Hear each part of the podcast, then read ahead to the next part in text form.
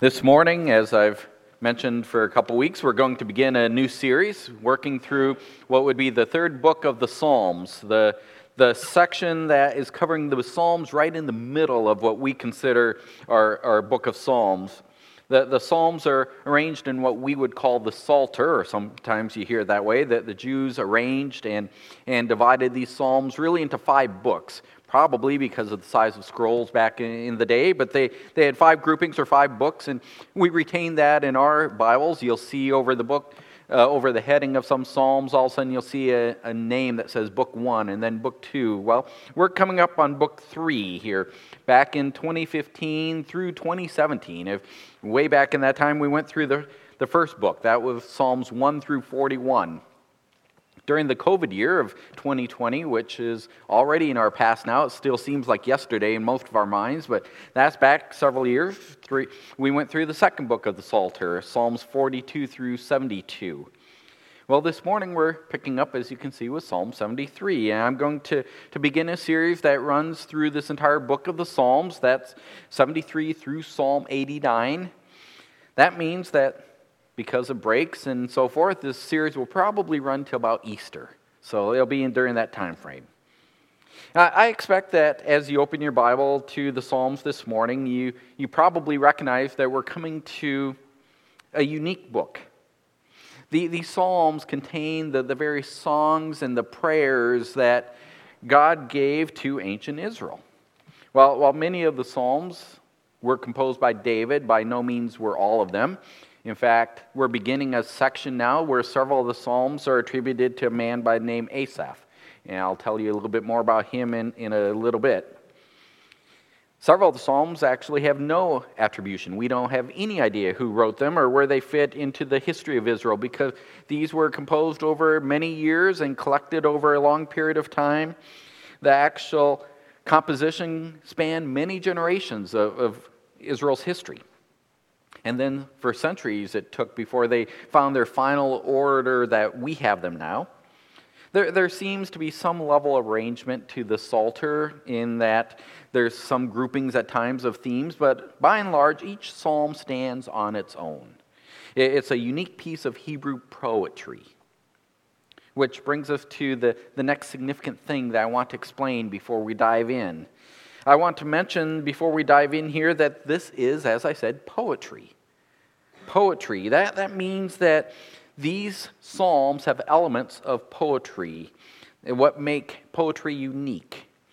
As poetry, there, there's a, density about them. Uh, it, compared to other types of literature, there's a density in the words. The, the lines are intended to convey images to our minds, so they paint word pictures in, in a very dense fashion. Yet, for us to really understand the pictures being created, we have to spend time contemplating the words, meditating on them. Well, that's one of the marks of poetry. Another mark of good poetry, and I would say the Psalms are great poetry, not just good poetry. A, a mark of good poetry is that it does not only communicate facts, it communicates emotions. The Psalms teach us how to feel, not just what we are to know. They are communicating motion to us. They, they are, are telling us not just how we should know things in our minds, but how our affections should be shaped. Here's proper affections to have. Many of them guide us in how we should express the emotion that we have as, as image bearers to the God who gave us his image as well as how we should manage the emotions that, that come up in our lives as we go through the various circumstances that, that we encounter. Now, I have multiple goals for this series as we work through the Psalms. One of those goals is, is I want us to understand what each psalm is teaching. There is an intellectual component. I want us to know what this psalm teaches. Beyond that, though, I have a second component. I, I want us to, to feel the emotions that the psalm is conveying. But even that's not enough. I want us to, thirdly, uh, allow each of these Psalms to shape our own affections, to, to shape our affections as we contemplate what each Psalm reveals about our God. Now, these three goals are not achievable if your entire exposure to the psalm is the short time that we spend with it here in a service. So, for this series, I'm going to put a challenge before you. For the duration of this series, for the next several months, I challenge you to commit yourself to reading the psalm that we cover every Sunday, every day of the week after. So, this week we're covering Psalm 73. So Monday through Saturday this coming week, read Psalm 73 again. Now, that's really not a big ask. If you read this psalm, and Psalm 73 is in the mid-side range, the very few, I think there's only three larger in this book.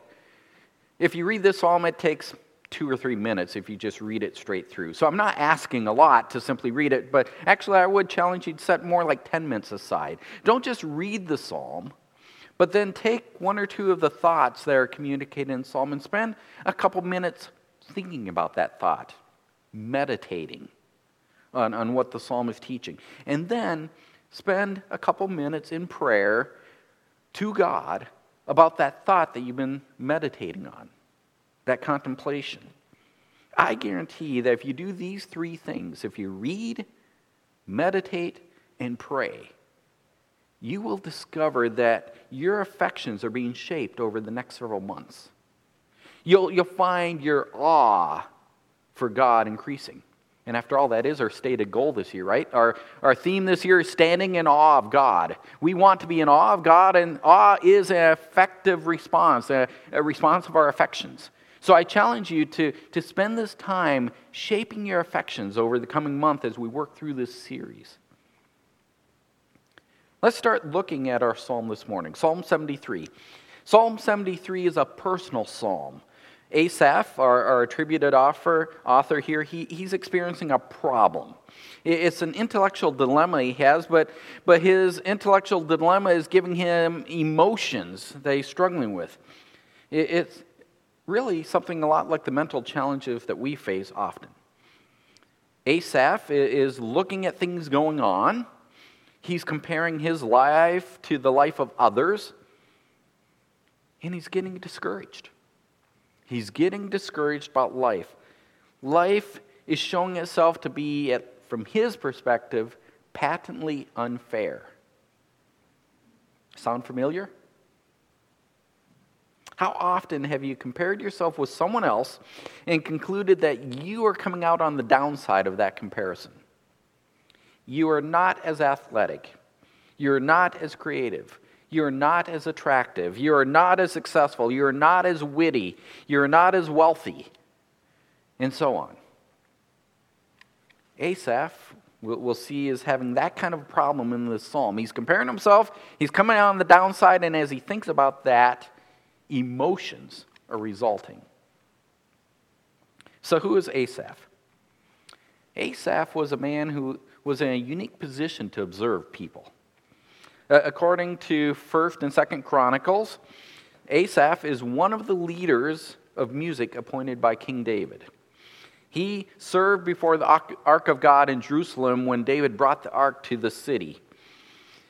Furthermore, he was still there when King Solomon dedicated the temple that he built after his father David died. He led the music on that grand occasion of dedicating this great building that was there to worship God.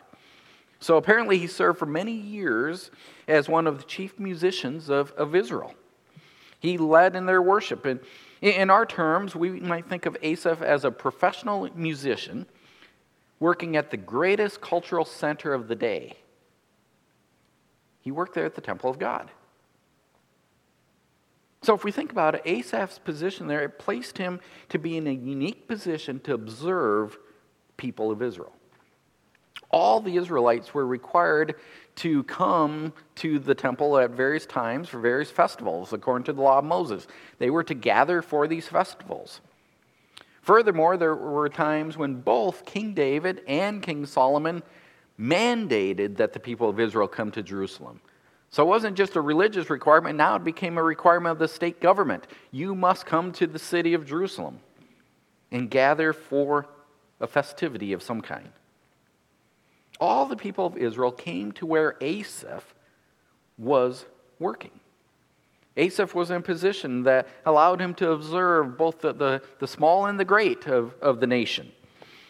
Most likely, in that position of prominence at that National Worship Center, he would have rubbed shoulders with the most influential people of the nation. After all, chief musicians are oftentimes celebrities that people gather around, the influential people. So he's in position to observe people. The people as they came and went from the center of worship over the year, and as he observed these people, this problem developed in his mind. Since Asaph wrote this psalm from a, a personal perspective, and, and since his problem is a common problem, uh, I've decided I'm going to word the problem in a personal way, hoping that it will help us understand more clearly how it relates. Let's state the problem this way The problem I envy the lifestyles of the worldly. I envy the lifestyles of the worldly. That's our problem today. We see this really in the first 16 verses. But this morning, I want to put ourselves in Asaph's position. Let's think about things the way that he thinks about them. Let's see things the way he sees them. I envy the lifestyles of the worldly. We're going to work our way through these verses, but initially, look at the first two verses with me Psalm 73. Surely God is good to Israel to those who are pure in heart. But as for me, my feet came close to stumbling. My steps had almost slipped. Verse 1 here is a statement of theological truth. This is what I might call the, the Sunday school answer that every Israelite could have given to answer the question of who is God good toward? I've watched all of you in Sunday school. Well, actually, not all of you. Some of you failed to show up for Sunday school. Shame on you. But I've watched many of you in Sunday school, and I know you're able to give the Sunday school answers to these kind of questions. Who is God good toward? Well, every Israelite would be able to answer God is good toward Israel. After all, we're Abraham's descendants, they could explain. We're God's chosen people. We know these facts. We know that, that God, then, if we even want to expand further, God blesses those who are pure in heart. That, that means specifically those who have a single minded devotion to God doesn't necessarily mean they have that, but they can say that. They, they understand that's the answer. Well, Asaph knows these truths too. He can give the answer, and he states them easily. Look at that first word, surely. In his mind, these are simple truths that should have a settled place. This is the answer. But, but as for me, that, that phrase there that starts verse 2, that is about as emphatic as you can make something in Hebrew. The fact of the matter is that even though our psalmist here knows the right answer, the Sunday school answer, that knowledge did not keep him from consuming doubts and discouragements. These unbidden thoughts came to his mind that, that caused him to nearly give up on the truths that he could affirm in Sunday school. In just a moment, we'll look at the doubts that, that crowded out the, the, the things he knew, that, that crowded into the mind here of our psalmist. We'll look at them, but as we do, as we read through them, I want us to, to notice, I want to prepare you to notice that when we read, God is crowded out by two words I and they. As Asaph records what causes him to slip. His thoughts are governed by a comparison of I and they. His emotions are being governed by this comparison, this, this observation between himself and others. He's not thinking about God directly, he's thinking about I and they. The I's and they of life. Asaph mentions several of these specific observations, but they really boil down to two general observations about the worldly people. The first observation comes in verses 3 through 9. Their lives, those people, not I, their lives are filled with success and ease. Their lives are filled with success and ease. Look at verse 3. For I was envious of the arrogant, as I saw the prosperity of the wicked. For there were are no pains in their death, and their body is fat. They are not in trouble as other men, nor are they plagued like mankind. Therefore, pride is their necklace. The garment of violence covers them. Their eyes bulges from fatness. The imaginations of their heart run riot. They mock and wickedly speak of oppression. They speak from on high. They have set their mouths against the heavens, and their tongue parades through the earth. Now, you may have noticed uh, as I start out reading these verses that the psalmist says he's looking at the wicked, whereas you look on screen and I use the word, I envy the worldly. I, I did that intentionally. I, I think that when we read the wicked in verse 3, we think of really bad people. Uh, the wicked, those were the people there, they're like Satan worshippers, right? They're, they're at least very violent sinners, murderers, and and adulterers and prostitutes, and that's the wicked. Well, the Old Testament term for wicked is a much broader term than that. It's a much more general term. The, the word simply means those who are guilty. In other words, guilty before God. Psalm 1, the very first psalm that you encounter as you come to the Psalter, it explains that the wicked are, are simply those who are opposite those who walk in the way of the Lord. You have those who walk in the way of the Lord, they're blessed by God. Psalm 1 says, then you have the wicked. The wicked are not so, as those who walk after God. They are simply, the wicked are simply those who do not follow God. In New Testament, these same people are referred to as worldly. They, they seek after things of this world rather than the things of God. Think about it. Our, our, psalmist here, he spent his entire adult life really in, in the temple, from what we know. The, the people he saw were not people who were openly defiant of God. They're going through the motions of worship, they're coming to the temple. Yet to his eyes, it was obvious that many of them, many of the most successful of them, were not devoted to God. They were filled with pride they were more concerned with wealth and righteousness. They were arrogant and boastful. They, they were acting like they had obtained all the success through their own efforts, their own smarts. They went through the motions of worship, but they lived as if God did not exist. He knew that as soon as they left this place, he knew the reputations, he had heard the stories. He knew that as soon as they left here, they bullied and, and intimidated people to get what they wanted. They were always scheming for more and more. And to make matters worse, it, it seemed like everything they did worked. No one held them accountable for their wrongdoings. They, they could do these things outside in the city, and then they could walk into the temple and go through the motions of worship, and nobody ever challenged them. Never did a single person act as if anything was amiss. More likely, there were people fawning to them, praising them for their ever so obvious piety that they came to worship. Does that feel like the world you live in? There are rumors of scandalous situations surrounding most of the successful people in our world. Many of them openly flaunt their arrogance and pride. They, they get caught in improprieties of all kinds and they just laugh it off and move on as if nothing's happened.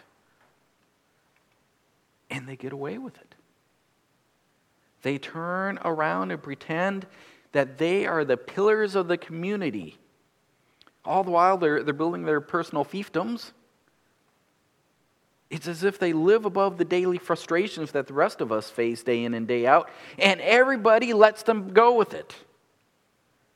Politicians, of course, are an easy illustration uh, in this regard, aren't they, in our day?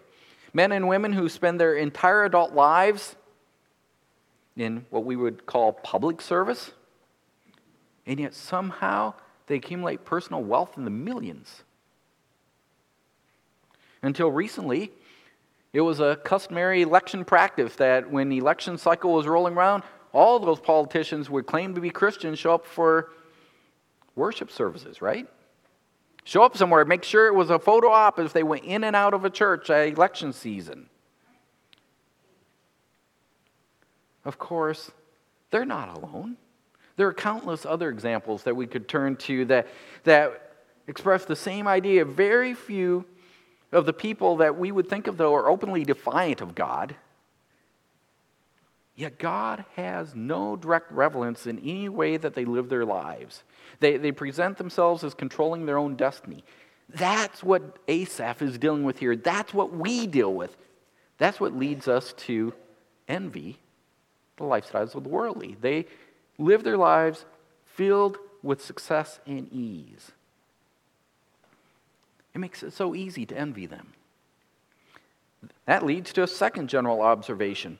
Not only are their lives filled with success and ease, their lives are unburdened by righteousness. Unburdened by righteousness. Look at verse 10. Continuing on. Therefore, his people return to this place, and waters of abundance are drunk by them. They say, How does God know? And is there knowledge with the Most High? Behold, these are the wicked, and always at ease they have increased in wealth. Surely in vain I have kept my heart pure and washed my hands in innocence. For I have been stricken all day long and chastened, chastened every morning. If I had said, I will speak thus, behold, I would betray the generation of your children. When I pondered to understand this, it was troublesome in my sight. If the psalmist thinks about the fact that these people out there, the, the unnamed they, they're living their lives as if God had no relevance, he, he recognizes that in reality they go further than that. These worldly people live as if God has no authority in their lives. It's not just as if he has no relevance, he has no authority. They have no concern at all that God might hold them accountable. They act as if he doesn't exist at all. And he realizes when they dismiss God in this way, when they just ignore God, that completely frees them to pursue power and pleasure in any way they choose. There, there's no restraint on them. They, there's no limit to their activities. They, they can live as hedonistically as, as they please. But by contrast, our psalmist who has worked hard to follow the principles they recognize as God's laid down in His law, he feels like his efforts have been for naught. He's put all these restraints around himself, and where's it gotten him? Living the so called pure life has not gotten him ahead, at least not as far as he can see. The others have the money, the power, the prestige. They live life with gusto. He lives life with continual restraint. They live with ease. He lives with pain and frustration. In fact, as he thinks about it, it seems as if God has brought affliction into his life as reward for all of his pursuit of innocence. It seems as if when it comes to handing out trials for the day, God just kind of skips over these other people. They just keep right on living their lives, unburdened by all the demands of righteousness that he has placed upon himself. Our psalmist here, Asaph, he's suffering a strong dose of what I call the poor me syndrome. I'm sure we can all think of times when the poor me syndrome has, has struck us. Uh, I remember one time when I worked in the corporate world years ago, I was part of a, a, large, very successful sales pursuit team. In, in fact, our success on this sales team far exceeded what the corporation had expected would happen. They, they expected us to just win a little slice of the business, and we won a huge amount of business. So the co- company arranged to fly the entire pursuit team to Puerto Rico for a long weekend, all expense paid. The problem was our spouses were not included in the trip. Furthermore, I, I knew from previous stories of similar trips that the expectation was that would really be one long weekend of company funded, rather debauched partying. That, that clearly wasn't a place for me, so I desired, using the, the language of verse 13, my, my desire was to wash my hands in innocence. There's no way I could do that on this kind of environment, so I declined the trip. I was the only member of the team to deny or decline the trip. The, the rest, they, they were, using his language, unburdened by, by righteous type of, of concerns. As a result, I was also the only team member when they returned that had the poor me syndrome. Because they came back talking about all the great times they'd had on the beaches and the banquets that were held over those, I don't remember, I think it was four days. I didn't have any of that. Poor me. Before we leave this topic of unburdened righteousness, I want us to note there's one other aspect that our psalmist had to deal with that, that the wicked of his day simply did not have to address. It's in verse 15. Asaph adds to all of these other frustrations, he adds the realization that, that he was tempted to express the doubts that were swirling around in his head to others in the believing community of, Israel. His frustrations led him to want to openly discuss these questions, to, to ask is it really worth it for us to live so carefully, or would we just be better off to chuck it all? That's what's going on in his head, and he wanted to talk about it. What stopped him from doing that was an understanding that if he took that step, if, if he shared his thoughts with others, if he asked them, Is it possible the wicked are really better off than we are? He might actually lead others to doubt as well. Those who were not doubting now might start to doubt, and he might lead others into sin who would not sin otherwise. Those unburdened by righteousness, they had absolutely no concern if they produced right, unrighteousness in others. By contrast, he cared he cared that his actions did not lead others to unrighteous actions. That was another burden he carried. Another thing to envy those who didn't carry that burden. Let me ask you do you feel the emotion? Do, do you sense the angst that he's having? Why do others have it so easy when I have it so hard? Why do I work so hard to remain righteous when others don't?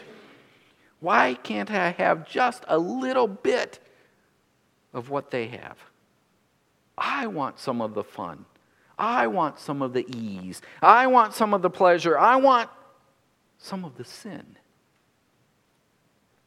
In Sunday school, I can give the answer God is good. But deep down, I envy those who live worldly. I may not openly admit it, but I envy them. That is the problem. I envy the lifestyle of the worldly. Remember the verses we just looked at, they, they have the I and they. The I's and they's pushed out God. Well, it should come as no surprise then that the resolution to the problem needs to change that. With verse, six, or verse 17, we hit the, the turning point in this psalm, the, the hinge point, the swinging, where the emotions give way to understanding. We have the resolution I remember the ultimate reality of God. I envy the lifestyle of the worldly, that's the problem. I resolve that problem as I remember the ultimate reality of God. Look at verse 17. Until I came into the sanctuary of God, then I perceived their end. Our psalmist worked at the temple, but now he truly enters the sanctuary of God. Rather than looking around at the people who were there, he turned his attention back to God who was worshiped there. The greatness of God, the majesty of God, the glory of God once more captivates him as he contemplates the ultimate reality of things instead of the present appearance of things. We need to do likewise. Friends, attending church is really the most important thing you can do. The most important thing. It's not because I think you need to hear the sound of my voice. It's not because I want you to come and, and validate my employment or anything of that nature. You need to be here because this is where we are all reminded of the ultimate reality of God. Out there, as we leave and go about our lives during the week, out there are situations that can cause us to doubt. Things that, that cause us to focus on the I and the they. Here is where we're reminded that those things are not ultimate. God is ultimate. In fact, let's be honest, even here, we can be distracted like the psalmist was. We can be distracted by, by looking at one another. I guarantee that if you look around at the people sitting in this room long enough and careful enough, you'll find that the things out there are brought in here too, because we're still a bunch of sinners. We're imperfect. The imperfect lives of the people around us will reflect some of that at times. But we're not here to look at one another. We're here to love one another, but we're not here to look at one another. We're here to look at God. We are singing about God. We are reading about God. We are praying to God. We are worshiping God. And we need that. We need that. Worship is what helps us remember that the world around us tries to cause us to forget. Worship reminds us that God is the ultimate reality. The first thing that comes through thinking about the ultimate reality of God is recognizing that those they out there, they will encounter sudden and complete judgment. Reading at verse 18. Surely you set them in slippery places. You cast them down to destruction. How they are destroyed in a moment. They are utterly swept away by sudden terrors, like a dream when one awakes. O Lord, when roused, you will despise their form. A day of judgment is coming. Divine, holy judgment. When, when that day comes, any apparent security, any prosperity, any accumulation that they have in this life, it will not help. Verse 18, surely. That's the same word that started verse 1. Except now we can sense that our psalmist is, is working with a deeper level of conviction. Surely this will happen.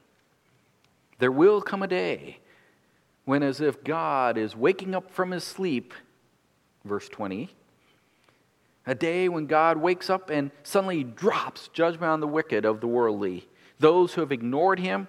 When, the da- that, when that day comes, they will be destroyed in a moment. They will be utterly swept away, verse 19. Now, I've seen rather humorous videos of people who are standing on, on rocks along the shoreline, a wave, a large wave, suddenly comes in and splashes up over the rock, flattens the people, and moves them several feet back. I'm sure you've probably seen similar things as well. Well, that is nothing compared to the sudden devastation that comes when God's judgment arrives. The Bible says that judgment on those who have ignored God will come in a flash and they will be swept away, utterly destroyed. They will be taken to an eternity in the lake of fire. Complete, absolute, eternally ongoing devastation. When God's judgment comes, the wicked will be flattened and swept away. Those who live as if God is irrelevant will be swept away. When we recognize that truth, when we contemplate that sudden and complete judgment lies in the future of, of these people, why would we envy the worldly now? We should mourn them. We should pity them. We should grieve them. We should have compassion on them. But why would we envy them? There's no reason to envy the worldly. They will encounter sudden and complete judgment. We also remember I already have the eternal assurance of the sovereign God. I already have the eternal assurance of the sovereign God. Verse 21 When my heart was embittered and I was pierced within, then I was senseless and ignorant. I was like a beast before you. Nevertheless, I am continually with you. You have taken hold of my right hand. With your counsel you will guide me, and afterward receive me to glory. Whom have I in heaven but you? And besides you, I desire nothing on earth. My flesh and my heart may fail, but God is the strength of my heart and my portion forever. For behold, those who are far from you will perish.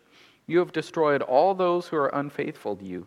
But as for me, the nearness of God is my good.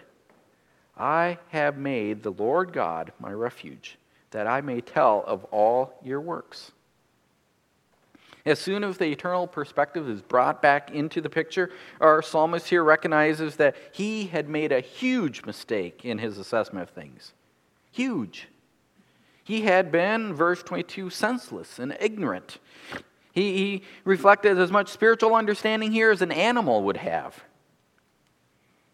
In my mind, as I read this, he immediately popped in my mind, he showed as much wisdom as the dumb goose that caused us several years ago to have put um, opaque plastic on the back windows of all of our doors coming in because we had this male goose that saw his reflection in that window and he would go fight that reflection. And the more it hurt as he picked the window, the more angry he would get, and he'd fight and fight until there was blood all over the windows.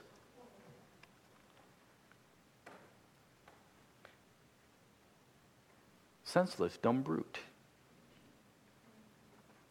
Envying the wicked is just like that.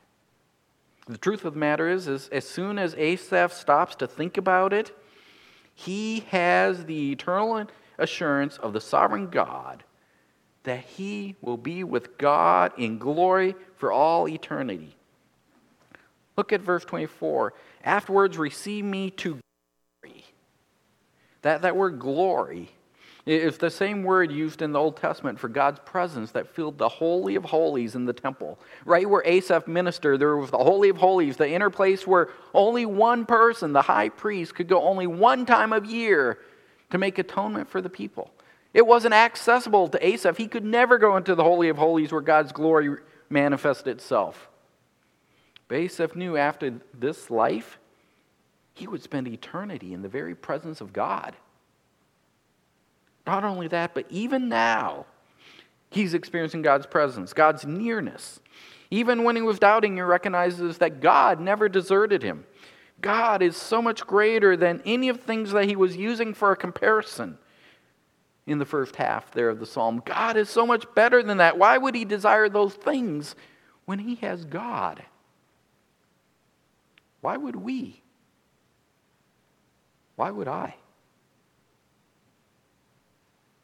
When I have God.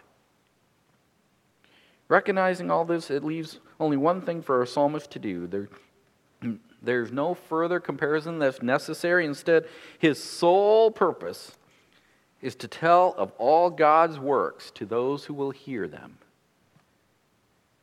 If you recall, I, I pointed out that, that verse 2 began with a strong, emphatic contrast. The, the words, but as for me. Asaph knew the intellectual truth about God's goodness, but as for me, that truth didn't seem to, to align with observation. Well, Asaph uses that same strong contrast three times in our psalm. Three more times, four times total.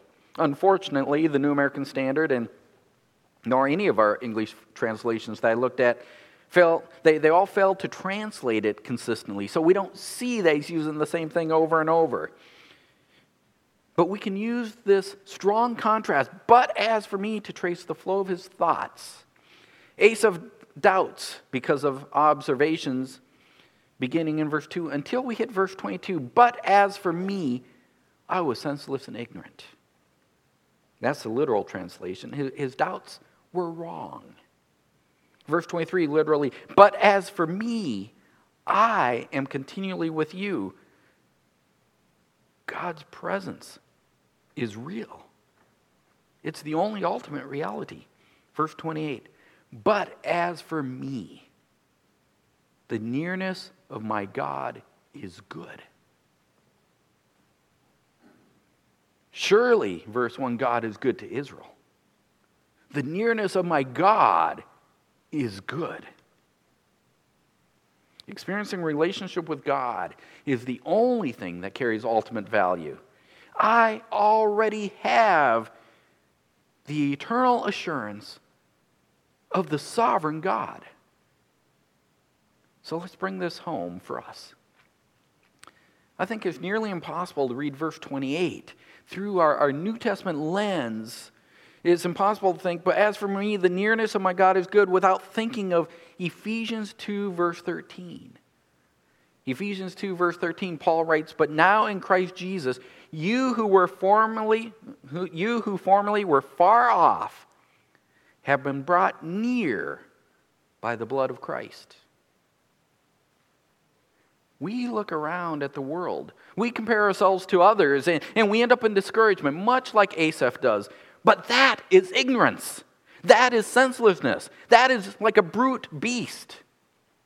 Christ has brought us near to God. Let's think this through. Those who are worldly, those who live without submitting to God in their lives, face his judgment and eternal damnation that is coming to all who are worldly. That was us. That was us. That is what we deserved. We deserved that punishment. We were far from God and had zero desire to do anything about it. Even if we happened to have a desire, there was nothing we could do, but we didn't even have a desire. We were happy living our lives in rebellion against God.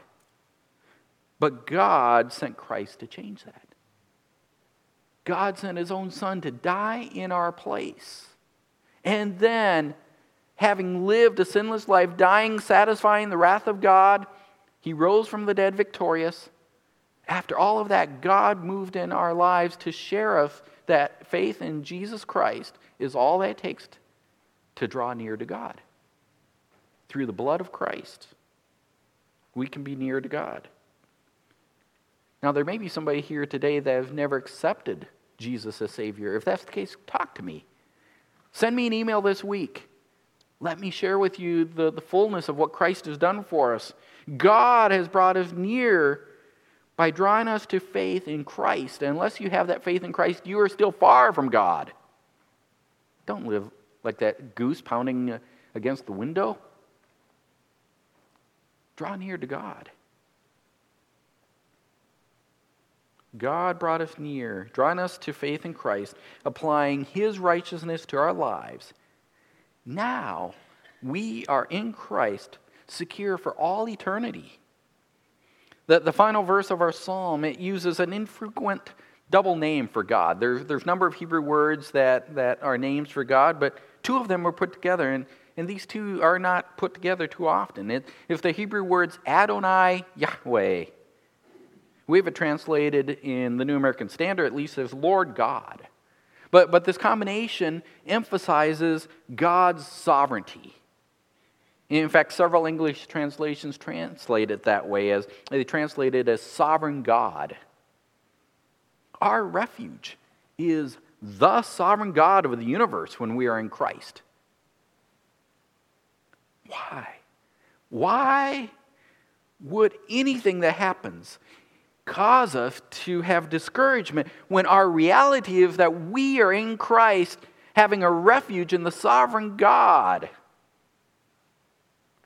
I'd summarize the entire idea of this psalm for us as, as New Testament believers this way we handle discouragement by renewing our focus on Christ. If we are in Christ, nothing can shake us. The sovereign God is our refuge. He's placed us through the blood of Christ into an eternal promise. In fact, a, a, true focus on our ultimate reality rather than than, than present appearances. That's our contrast. There's an ultimate reality, but there's the present appearances. Focusing on ultimate reality rather than the present appearance, it will cause us to respond just like Asaph. We will want to tell others of the nearness that we have to God. We will want to tell them that we've been brought close to the one who made us. We will want to tell of God's works, which find their fulfillment in our Savior. Christ will so consume our lives and Christ will so consume our thoughts that there is no room for discouragement. The reason discouragement comes is we let I and they push us away from thoughts of Christ. We handle discouragement by renewing our focus on Christ. Psalm 73 the, the problem? I envy the lifestyles of the worldly. The resolution?